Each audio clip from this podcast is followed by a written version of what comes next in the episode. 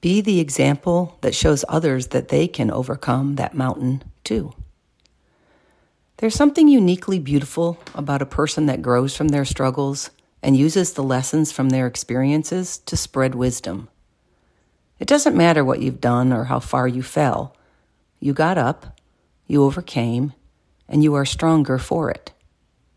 Everyone encounters obstacles and gets defeated in life. In fact, it's probably a necessary part of our journey. We must overcome defeats so we can know who we are. Sharing the wisdom you learn from failure may be humbling or embarrassing on the surface, but sharing frees you and gives other people permission to acknowledge their own story.